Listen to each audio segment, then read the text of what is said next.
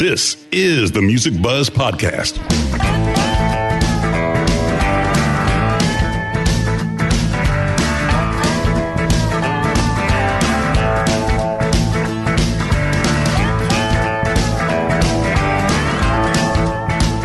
Music Buzz Podcast features candid discussions with and about those behind the scenes in the music business, including industry veterans representing the segments of musician, design, and live. All three Music Buzz Podcast hosts have spent their careers working with the biggest names in entertainment and have been and are still a fly on the wall. Dane Clark as the drummer for John Mellencamp's band for over 20 years and various solo projects. Hugh Syme, a world-renowned graphic artist for the biggest names in music and the corporate world. Andy Wilson, an award-winning marketing and public relations executive with over 20 years of combined multi-level entertainment industry experience in the music and sports business. Oh, yeah. Now let's buzz. Hello and welcome back to the Music Buzz Podcast. I'm one of your co-hosts, Andy Wilson, along with Dane Clark and also Hugh Syme. Our guest today on Music Buzz Podcast is Will Turpin, a singer-songwriter in his own right of his own tunes, of which we'll be talking about today, and also longtime bassist of the band Collective Soul, who are one of the most successful rock bands of the 90s, behind 7 number one hits in a 7-year period. And they've sold over 20 million records worldwide. And they've got a brand new record, which is awesome, their 12th album called Vibrating. We'll talk about that today as well. So welcome to the Music Buzz, Will Turpin. Yeah, man. Glad to be here. Appreciate y'all having me on. Will, it's great to have you here today. Let's talk about your record that came out a few years back, the Serengeti Driver's record. I was listening to that this morning, and there was a lot of stuff I didn't expect to hear on there that I heard. All the arrangements and stuff were great. I expected that. There was a lot more keyboard than I expected to hear. There was a couple of different kinds of feels, like the On and On was kind of a bluegrass vibe with mandolin. Very cool tune. Didn't expect it. And Belong, I really dug that with the congas, kind of a funky thing with that cool guitar riff. Were you singing all the tunes? Yeah, that's me on vocals, yeah. I assume you're playing keyboards, or the songs were written on keyboards? Yeah, I mean, this can go for a little bit, just giving you a little bit about my background. Piano was my first instrument. Is that why there's an old upright piano on the road in the desert? I didn't think about it that way, but yeah, that makes sense. I like that, yeah. It was my first instrument, too. You went straight to the cover artwork, too, didn't you? Tell us about your musical background. Yeah, so, I mean, I grew up in a musical home, to say the least. My mom wasn't musical, but my dad, his whole life, he wanted to be a musician, and he was. He was signed to Atco Records, underneath Atlantic Records, in a band called Smoke Rise. And very soon after that, he had just been out of the Army.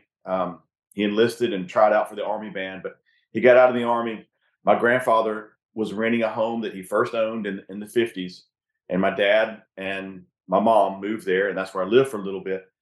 And that home had a basement that was unfinished, and it had space upstairs. And I must have been 2 or 3 years old when my dad started the music store upstairs. And around 75, he decided he was going to build a studio to obviously facilitate what he was doing. He was in bands, and he was interested in recording bands. My dad was that guy that in an era where you couldn't go to YouTube and learn how to build a studio, our dining room table was always books, notes, drafting tables.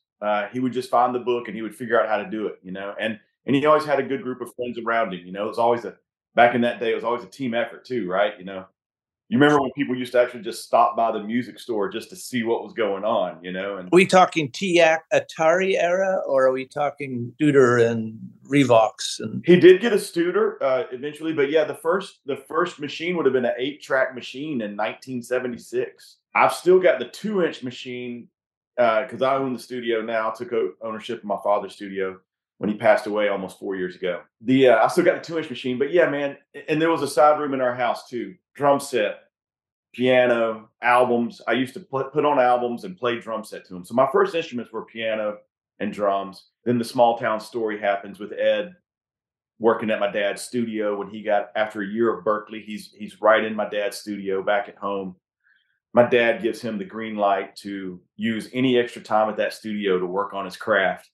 And Ed did not miss a beat. He took full advantage of that. And me and my friends, including his brother, Dean, we watched Ed hone his craft, and we were fans. And you know, the short story is as soon as we got out of high school, we started joining his band. His friends were getting married and getting real jobs. He's 7, 8 years older than the core of the original band. And I was the last one to join. I was in music school. I was a music major. I had switched to orchestration. So like, you know, the arranging and the piano stuff, it's really what's in my head. Not really a bass player necessarily, but I was the last one. I remember calling Ed and telling him that I would play bass. And he's like, "You sure you can play bass?" I was like, "Got my best friends all around me, and I know your music. I think I can play bass." And so that's how I ended up on bass. And Collective Soul, man, I love being part of that rock and roll rhythm section and kind of feeling like that's my role, locking in the ups and the downs and locking in the rhythm sections, the arrangements. You know, I've got all these other things that start on piano for me. A lot of them start with Wurlitzer. You heard that also. But it's good. Me, Dean, and Ed have always thought that it's good to exercise your artistic, you know, tendencies outside of the band as well. So I just thought that this record would have been, you know, I thought it was a solo record. And yeah, a lot of them started on piano and keyboards. Did you orchestral schooling to where you are comfortable scoring and you know how to arrange instruments within the orchestra? Definitely. I know a lot of musicians get into orchestrating, but then they end up getting someone to work with to actually do the scoring. You know what I'm saying? The actual. Yeah, I get some string charts every now and then, but also when it's pop music, I mean, literally the most we get into is 4 parts, you know, and most of the time, so we don't want to make the mix sound too fat. You want everything to be in its own space. It's really more about 2 or 3 parts, and which parts do we double and which parts do we bring to the front. Yeah, I used to look at a 76 bar staff and understand what that meant and have to analyze it and music theory, you know, all that stuff I really loved. But you know, in rock and roll, it's more about feel and understanding how to get that feel across the speakers. Do you find when you're writing on piano, I've talked to other musicians that play piano, and when you write on piano, the tendency is for you to end up with Maybe I'm Amazed or Your Song or a piano song. Have you got to where you can write the song on piano, but visualize stripping the piano out of the actual arrangement to where it becomes something else? Or do you find piano is always at the root somewhere in the track? For me, especially when it comes to songs, it's, I sometimes feel creative and I can sit down and maybe something will come about and I'll just start just trying to be creative. But for the most part, the songs that are good, the ones that stick around, they kind of just, they happen. They just happen right there. And I can hear a verse and a chorus and understand what the meaning of the song is pretty instantaneously. And you know where that needs to go instrumentally at that point when you're hearing that in your head. I kind of know where the core is. And then the fun part is getting in the studio and, oh, I didn't realize a mandolin's going to lead this whole song on and on. But I did start that one on acoustic, not on piano. Hello, Pantheon Podcast listeners. Christian Swain here to tell you more about my experience with Raycon earbuds. Our family now has 3 pairs of Raycon earbuds around the house. And my wife just grabbed a pair of the Headphone Pros to replace some headphones from a company that was double the price. And yes, she loves them. Now, if you haven't pulled the trigger on a pair of Raycons, or even if you have, but you're in the market for another pair because they're just that good, well, now is the time to check them out because they just launched their upgraded model of the best-selling everyday earbuds. With Raycon's upgraded everyday earbuds, now you also get active noise cancellation, ergonomic design, and multi-point connectivity that lets you pair with 2 devices at once. New quick charge function, 3 customizable sound styles plus awareness mode. Available in a variety of vibrant new colors to complement any and all skin tones. I even have a pair of earbuds in a cool green color. I have tried just about every earbud known to humankind, and these Raycons are fantastic. Seriously, if you've been wanting to check out Raycons, there truly is no better time. You're going to ask yourself why you didn't check them out sooner, and Raycon offers a 30-day happiness guarantee. So what are you waiting for? Go to buyraycon.com/Pantheon today to get 20% off your Raycon order, plus free shipping. That's right, you'll get 20% off and free shipping at buyraycon.com/Pantheon. buyraycon.com/Pantheon. Hey folks, Stefan Shirazi and Renee Richardson here from the Metallica Report. And we are proud members of the Pantheon Podcast family, where the best of music and podcasts unite. We've got something pretty cool for you. we're giving away an exclusive Metallica merch package worth over $250. That's a whole lot of Scary Guys, Skulls, M72, and other sought-after Metallica swag. And we've made it easy for you to win. Follow and share the Metallica Report, and you're in the game. Go to pantheonpodcast.com/Metallica, enter your email, and hit that button to be entered to win. And just like that, you're eligible for our monthly exclusive Metallica merch package. And guess what, rockers? You can enter every month, so just do it. And while we love our global brothers and sisters, the lawyers won't let us ship outside the U.S.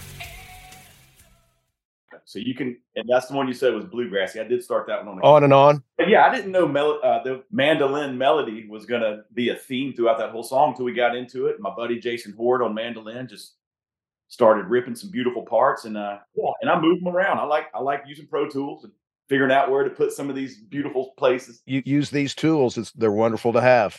You don't have to cut that 2-inch tape anymore, you know. You mentioned the band, you know, starting out with Dean and Ed, and you three are the core, really original members, if you will, of the band and have been in the band the entire time. So we were talking about the Collective Soul before the call here a little bit. And, you know, when you hear a Collective Soul song on the radio, you know it's you guys. You guys just have this very unique sound. So who are your biggest influences from the perspective of the band? I think the band were super steeped in the 70s. And some of the bands that bled over from the 60s, Rolling Stones, Beatles. I know Beatles didn't bleed over, but believe me, the Wings, everything Wings did, everything Lennon did in the 70s.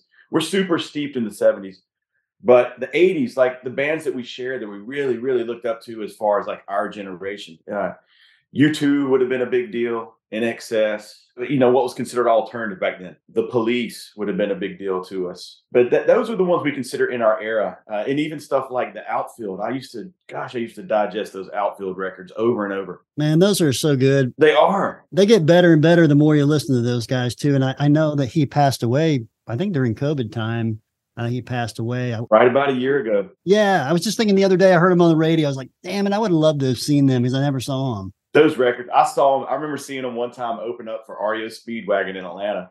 Me and my friends were standing up, singing every word. And we couldn't have been more than 18, maybe 17. But I remember like one of the first times in my life, I was like, I'm going to take this crap sitting down. I turned around to this adult behind me and I was like, this is the band we like, man. You know, I'm going to stand up and sing. I'll stand up and sing for REO too, but get over it, mate. That's right, pal. Yeah, they've got a lot of good tunes. There's no doubt about it. So I've got some Collective Soul stories. One of them I have to tell you because it's actually pretty great. I had a show with you guys one time in St. Louis. You guys were playing at Soldiers Memorial downtown as part of the I think it was Rib America Festival. And backstage, whatever, did meet and greet stuff. And I remember dealing specifically with Ed because he did a couple interviews with Casey and something else over there. And then like a week later, my family and I, at the time, was just me, my wife, and my first son. He was little. We're in Great Wolf Lodge in Cincinnati, Ohio, sitting there eating like, you know, crappy cheeseburgers. And no one else is hardly in there. And I look over and sitting at the bar is this guy. And I'm like, damn, that guy looks really familiar. Where have I seen that guy? You know, and I just keep eating and thinking like, who is this dude? I've seen him before. And then it clicked in my head. I'm like, that's the lead singer of Collective Soul. And I'm in Great Wolf Lodge of all places. So I walked over to him. I said, and he looked at me like, because we had just seen each other within a week, and he looked at me like, where have I seen you before? And both of us kind of did. And I'm like, you're Ed from Collective Soul, aren't you? I'm like, why are you in Great Wolf Lodge? He goes, I'm not just hanging out here. I've got a family too. But anyway, pretty funny. We find ourselves in some interesting spots, you know, got to take care of logistics. You know, I guess. But I remember playing you guys back when I started in college radio. I was playing that first record and the second record on college radio at the time. And I actually came to a show and interviewed Dean backstage for the radio station and got a radio liner and stuff. I don't remember what album that was on, but there's my two stories. So we might have, our paths have crossed before, unbeknownst to either one of us. You're a promoter, man. You've crossed paths with Collective Soul. Yeah, absolutely. You guys really mix well with a little bit of everybody. You know, some bands from that era, it's like they really can only tour with other bands from that era, where you guys can play with Sammy Hagar. You can play with a Soul Asylum. You can play with a Stone Temple Pilots. You can play with Aerosmith. I mean, that's got to be, I don't know if you realize it or not, but that's pretty unique. You somehow didn't get pigeonholed. Was that on purpose, or do you look back on it as kind of luck? And in the beginning, a lot of writers would try to pigeonhole us. And then the more records we would make, the more it became very apparent that there's really no true pigeonhole for us. But what we would say is, if the Beatles are rock and roll and they can have Helter Skelter and they can have Long and Winding Road, then we're a rock and roll band. Quit trying to pigeonhole us. And that's where we live. We've got a bunch of different influences, and we bring them into every one of our albums. Certainly. The Vibrating record that I was listening to today, it reminded me of, they just came out with, for all you Beatle nerds out there, the Revolver, where they stripped it back in the deluxe version of Revolver. And if there's a record that ever was what you were just talking about, with every song being a different thing, that was the first time that had ever happened in pop music.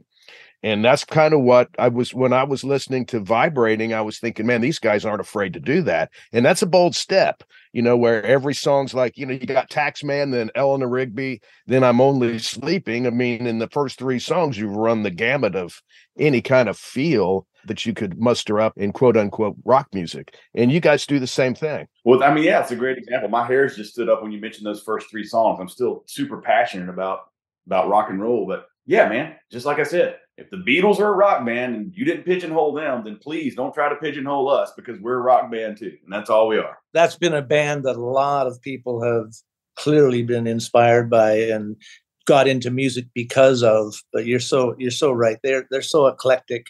And I think they were pretty lucky to have George Martin too, but these boys had ears that went back to Ed, you know, they were bringing George Formby or, you know, classical music and so on into their midst. I need to ask you about your album covers, Dose, and even the Vibrating album. That one is quite, it almost feels like a hypnosis cover. There's something going on between that couple. Tell me about, who do you look to for your album covers? How involved are you in the actual creation of your visuals? We are. We're inspired by art. So, yeah, and we were inspired by album covers as art, thanks to people like you. We're the ones that are making the shots. I'll reference Ed again. Ed's super artistic, man, and he comes up with a lot of things that we, you know, we all get in there and find the boundaries and figure out what's going to be cool. And but for a lot of those things, it probably started in Ed's head. I remember the Dosage record was always it was always hailed as I think we got top 10 cover of the year in 98 or something with the Dosage cover. Yeah, man, it's art, and it needs to, you know, we don't now, and who would have bet this? Now we do get to see vinyl again. We do get to see albums again. Who would have bet that 20 years ago? But that's the way we always look at it, as a piece of art, you know, and we also, from the very beginning, we're like, the last thing we ever want to see on a cover of our record is us. You know, we wanted concept art. I understand that completely. That's always one of my first questions when I'm working with a band is, do we care to be visible, or are we going to be more like Pink Floyd and the Beatles, even though the Beatles were on Rubber Soul and albums like that, but they've had a lot of conceptual covers. One of the most brave covers in history is the White Album. What a great cheeky move, man. Dude, I didn't ever think about that as like being pretty brave and bold. That's true. Yeah. I mean, I don't think there's many people that could have done it. Speaking of creative fathers, my dad bought me a jigsaw puzzle, a 1,000-piece jigsaw puzzle of the White Album. Oh, what? Great. Wow. And how far along are you on that? He's still working on it. Yeah, even the very painterly covers, Collective Soul, the green and the blue one with the stripe. Even I think it's the best of, it's still Dosage or something. Was it 7 Year Itch? That was the Atlantic Record years. It's kind of opposite of the White Album. It's all black, you know. Yeah. And then there's the rabbit, you know, which is quite cool too. Just that sort of out of focus rabbit is cool. It was just a self-titled record, the second self-titled record. But yeah, it's referred to as the rabbit record now. Yeah. I got to say one thing about your band. On your records, on your Serengeti Driver's record and all the stuff you've done in Collective Soul, but Vibrating especially, again, the arrangements that you guys do, how long does it take you to figure out those arrangements? Do you all sit in the same room and do it? Is somebody kind of doing it in a Pete Townsend way where here's a drum machine and da-da-da-da-da, learn this? Or how do you guys approach that? Because they're very meticulous. They're very great, really smart arrangements. you know, Ed starts with amazing melodies and good ideas, but yeah, we get in the room and we go by feel. We throw ideas around, and it's in some regard, it's the same way it's been for 20 something years now. We go by feel. We just try to follow a path that's out there. I tell people all the time that when we're in that zone where we're all together in the room, we're trying to figure out how to make the energy flow proper on this song. I just, I try to listen. I try to take in more than I'm putting out. So when you're creating, it's like, that's kind of a misnomer. I think a lot of people do that, but they don't understand. But it's a misnomer. So many other people, when they pick up an instrument, they think they're supposed to create. They're constantly thinking about what can I put out? What can I put out? And I always just listen and listen as much as I can. And then eventually we find it. We find it just by listening, and it comes to you. So that's kind of, I mean, it's a little esoteric or whatever, but that's the problem with a lot of musicians. They don't listen. They're, you know, they're going, oh, let me get this. Let me work this in here. And that's one thing I'll say about your arrangements. I mean, all the parts work together, and you can tell the drums and the bass are just synchronized beautifully. And that's because we're listening, man. I tell a lot of young musicians this all the time. Your most powerful weapon is your ears. I tell them that all the time. Tell me about Gel. I mean, I'm looking at the artwork for Gel. It reminds me of Gerald's scarf from The Wall, or what's his name? Ralph Steadman. That's an interesting cover. That's a soundtrack, right? Gel. Gel was on a soundtrack, but it was on the second record also, the first self-titled record. Tell me about that artwork. I'm not sure what was on the single artwork, really, to be honest with you. It looks like something from, if you know, Gerald's scarf or the characters from The Wall. It's quite manic. You know, it's like Ralph Steadman. It's very different. You're gonna have to go back, Will, and look at your artwork. How many years ago was that? Right. You've slept since then, haven't you? That's the Gel cover. There we go. Yeah. That was referenced to, it was on the Jerky Boys soundtrack. So technically that was the Jerky Boys artwork. Oh yeah. Jerky Boys. I forgot about them. Okay. Yeah. Yeah. So I've got some questions on the live side. What was the first concert you went to as a fan? Yeah, the first arena I stepped into, I was in 10th grade, and it was U2 Joshua Tree. And yeah, man, I remember stepping in that arena, and it's like, whoa, all it is a stage and a bunch of lights. I love this. And then, of course, it was a lifelong experience to be able to see that record live. Yeah. Well, that's cool. Joshua Tree. I actually worked on the, the Joshua Tree tour that came back and did stadiums a few years ago. That was, I don't know if you, did you get a chance to see, I know you saw the first one. Did you get a chance to see the recent one? Okay. No, I didn't see that one. I've seen them a couple times since then, but yeah, I haven't seen that one. Where was that show at? It would have been at the Omni in Atlanta.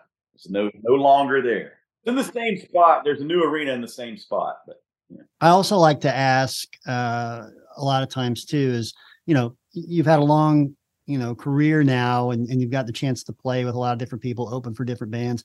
But what are some of the stories you can tell us, kind of those pinch me stories where you're kind of like, I can't believe I'm in this situation, or, you know, over the years when you look back, you share a few of those? I kind of wish, and I kind of don't wish. I wish we had like cameras that we held around us all the time in the 90s. You know, we didn't do that in the 90s. But yeah, man, I've been fortunate. That's one of the best things that's come about with, you know, due to this career is all the great people we've got to meet. I mean, you mentioned Sammy Hagar.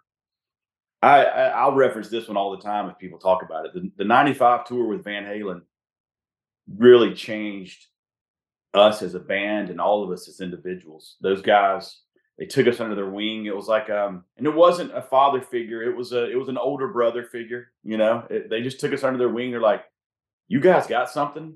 We're going to support y'all. Check this out. Here's how you do it. You know, and they really helped us out. I mean, that's right. When we realized our first manager probably wasn't shooting straight, they helped us start that path.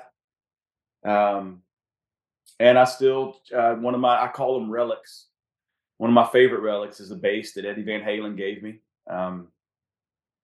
So I think about those days, and I'm like, wow, man, it was 3 months of arenas, and Eddie Van Halen and Sammy, Michael, they were in our dressing room every day, and we were given carte blanche until we screwed up, and we never screwed up. That was smart. Eddie was a setup too, man. Eddie always wants to talk to people, and he wants to you know, he talked plenty to Sammy and Michael over the years, I'm sure, and his brother. So he was in our dressing room all the time. So we would just talk about random things, right? And Eddie Van Halen, you probably heard the stories, but everywhere he goes, he's got a guitar on his neck, the cigarette's either up here on his neck or his headstock or in his mouth. And back then he was carrying around non-alcoholic beers. But it was a setup. He's like, we were talking about guitars. He's like, yeah, I've only got these two basses, I just started playing bass 3 years ago. What do you want your next bass to be? And Eddie asked me, I was like, yeah, I want to, I was into all black. I was like, all black, black pickups, black pick guard. And I need a 5-string. I've never played a 5-string. And literally, even though I was talking to Eddie Van Halen, because he was in my dressing room all the time and we were just chatting back and forth all the time, I didn't even see the setup coming. But about 2 weeks later, 5-string Music Man in my dressing room. And then on top of that, he had his guitar tech use his communication, whatever comm he was using. When I walked in the arena, Eddie followed me in the dressing room, and I didn't know he was behind me. He watched me open it up. Yeah. Wow. That's great. That's very cool, man. That's pretty tough to beat. I mean, that's real tough to beat. It's a relic. And the bass is one thing, but literally we learned so much from them. And still, when we see Sammy and Michael today, it's super special reunion. Do you have that bass nearby, or is it it's in storage? I do, but I see like 8 cases. Oh, we can wait. One of them. I'm gonna start doing some shorts on all my basses from my studio. I'm gonna do some, like, hey, here's this one, like, maybe 2 minutes at the most. You should, man. I mean, that story alone. I mean, you should just the story behind those things. I mean, you should do that. That's great story, man. Depending on how many you have. I mean, if you have 1,000 bases, you get to episode 500, it might be like, okay, dude, we got it. But it's not Geddy Lee. I got Geddy Lee's big bass book right behind me. It's not Geddy Lee, but I did catalog all of my instruments in the last month, pictures and serial numbers. 33 bases. Not Geddy Lee, but it's pretty big number. How many bases did Geddy have? As much as I know Geddy very well for 46 years now, 50 years actually. Oof, I don't know what his total number would have been, but he started collecting, and once he started collecting, he really got into it, man. You're preaching to the choir. I mean, if you've ever seen his baseball collection, I've seen it on video, or his wine cellar, or yeah. So once he got into classic bases, and I think I was watching it was a cool interview. I can't remember who it was. It's a really cool interview, like a 60-minute interview, but.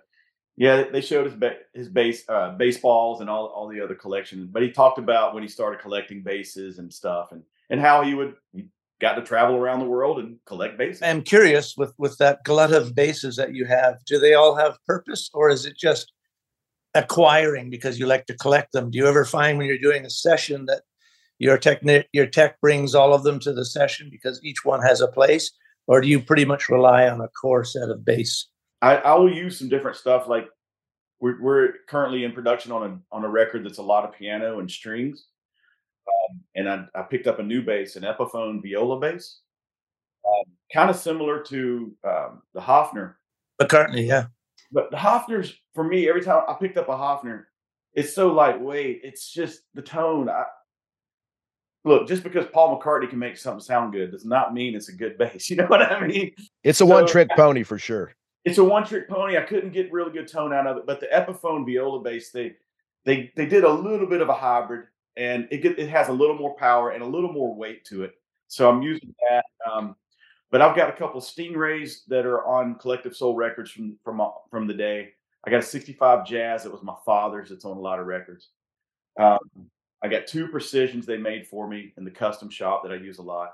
I got a PRS that Paul Reed gave me. In the 90s, a PRS bass with a handwritten serial number on the back that you wouldn't believe it, but it's a small scale, short scale. It sounds like a monster coming at you. It's all over Collective Soul Records. There is a circle of probably 7 that I've used more, but I don't keep basses around that I don't think have a use someday. Who do you listen to? Who have you admired as far as bass players are concerned through the years, Definitely McCartney. I love this. I love the simplicity of Adam Clayton's lines. How he can not play a super crazy melody, just a nice little driving rhythm, and it can kind of be the the soul, the motor of the song. I was always a big fan of Sting's artistry. John Paul Jones, that's a huge man. John Paul Jones, get on keys, he's on mandolin. His bass line, give me a break, dude. Those bass lines on the Led Zeppelin tunes are insane. Dare I mention Paul McCartney one more time? But. It's okay, he could get two. Well, awesome! Congratulations on the new record for the band, and you got some new solo stuff in the works. Is that right? You got one in the pipeline, right? We do. We have one in the pipeline, and a super exciting thing we're doing in Palm Springs at Elvis's Palm Springs home. We're going to record a record, do some Elvis songs, have some guest singers come in and sing Elvis songs with us. Wow, man. So, wow, cool. So this is Collective Soul doing this. It is. It is Collective Soul doing this. And yeah. So. I have to tell you, I had the privilege of speaking to Priscilla Presley a couple of years ago. I finished designing a book, which was about the experience that Steve Binder, who was the director and producer of the NBC Comeback Special in 1968, and that was what they subsequently made the film about with Boz Luhrmann, and Boz did the foreword for the book. But it was a treat, just out of nowhere in my career, to be kind of anywhere associated with the unlikely, Elvis Presley, and to have had a phone call conversation with Priscilla was a treat. It was great. Yeah, we've always been fans of Elvis, and you can always go back and look at his career and find something new and exciting, and like you didn't know that, Really cool. You can also understand the segue between him and the Beatles, of course, and the Shadows, We actually did in 2003, the John Mellencamp band did a live broadcast from Graceland in one of the rooms, not the jungle room, but so we sat up and did a covers record, a bluesy kind of record. And we did a bunch of songs from that. So it was a trip to just be inside that built his home for all day long. And you had to, one time I got up and sat in a chair. You weren't supposed to. And it was like, no, got to get up off there. It was like, okay, sorry. It's the room we're playing in. I just got off my drum stool for a second and like sat down for literally a second. And it was like, whoop. Shame on you, Dave. I know it. Still a chair, isn't it? I wanted to go shoot some TV sets out right after that, There's still some bullet holes in Graceland. Come on. What about solo stuff? You working on some new solo stuff too? I do have some new solo stuff coming out. But right now I'm really deep into, I raised a family, spent a lot of time with my kids when I would be away from Collective Soul, and I'd produce a little bit, but my kids are older. My youngest is 17, and I'm ready to go full swing into production. So I've got a lot of productions coming out right now through the studio. A band called Red and the Revelers. I got their shirt on right now, out of Mobile. Some young kids from Woodstock, Georgia just released a record. The Corduroy Blues, the name of the band. Check that one out. It's hard to say a band sounds like Beatles and Queen, and they're only 21 and 20 years old, but check it out, see what you think. But I'm full on into wanting to, on my spare time, produce other acts right now. This string and piano-centric project you're working on, is that for your band, or is that a separate project? That's for Collective Soul. Oh, it is. And a lot of times, even on my records, funny enough, I didn't play all those bass tracks. I had Mark Wilson on Belong. I had about 3 or 4 of the songs I didn't play bass on. Well, thank you, Will, for joining us, and continued success to you. Yeah, appreciate you guys. Let's do it again next week, and we'll release another record. Do this again. Yeah, man, pleasure. Oh, yeah.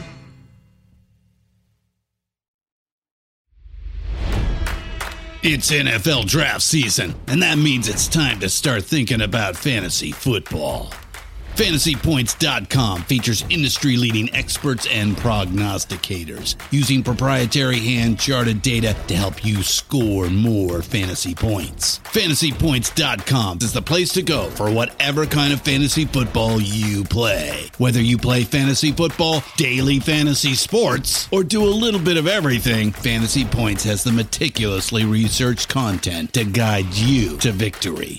And why wait for the fall? Fantasy Points also covers the new spring football league, the UFL. Join the guru, John Hansen, Scott Barrett, Joe Dolan, and other massive names in the fantasy football universe with an exclusive offer. Use code Pantheon for 15% off any Fantasy Points package, including the all-in package, with access to every article, tool, and data nugget that Fantasy Points has to offer. That's FantasyPoints.com and code Pantheon for 15% off at Fantasy Points. FantasyPoints.com. Code Pantheon. Score more fantasy points.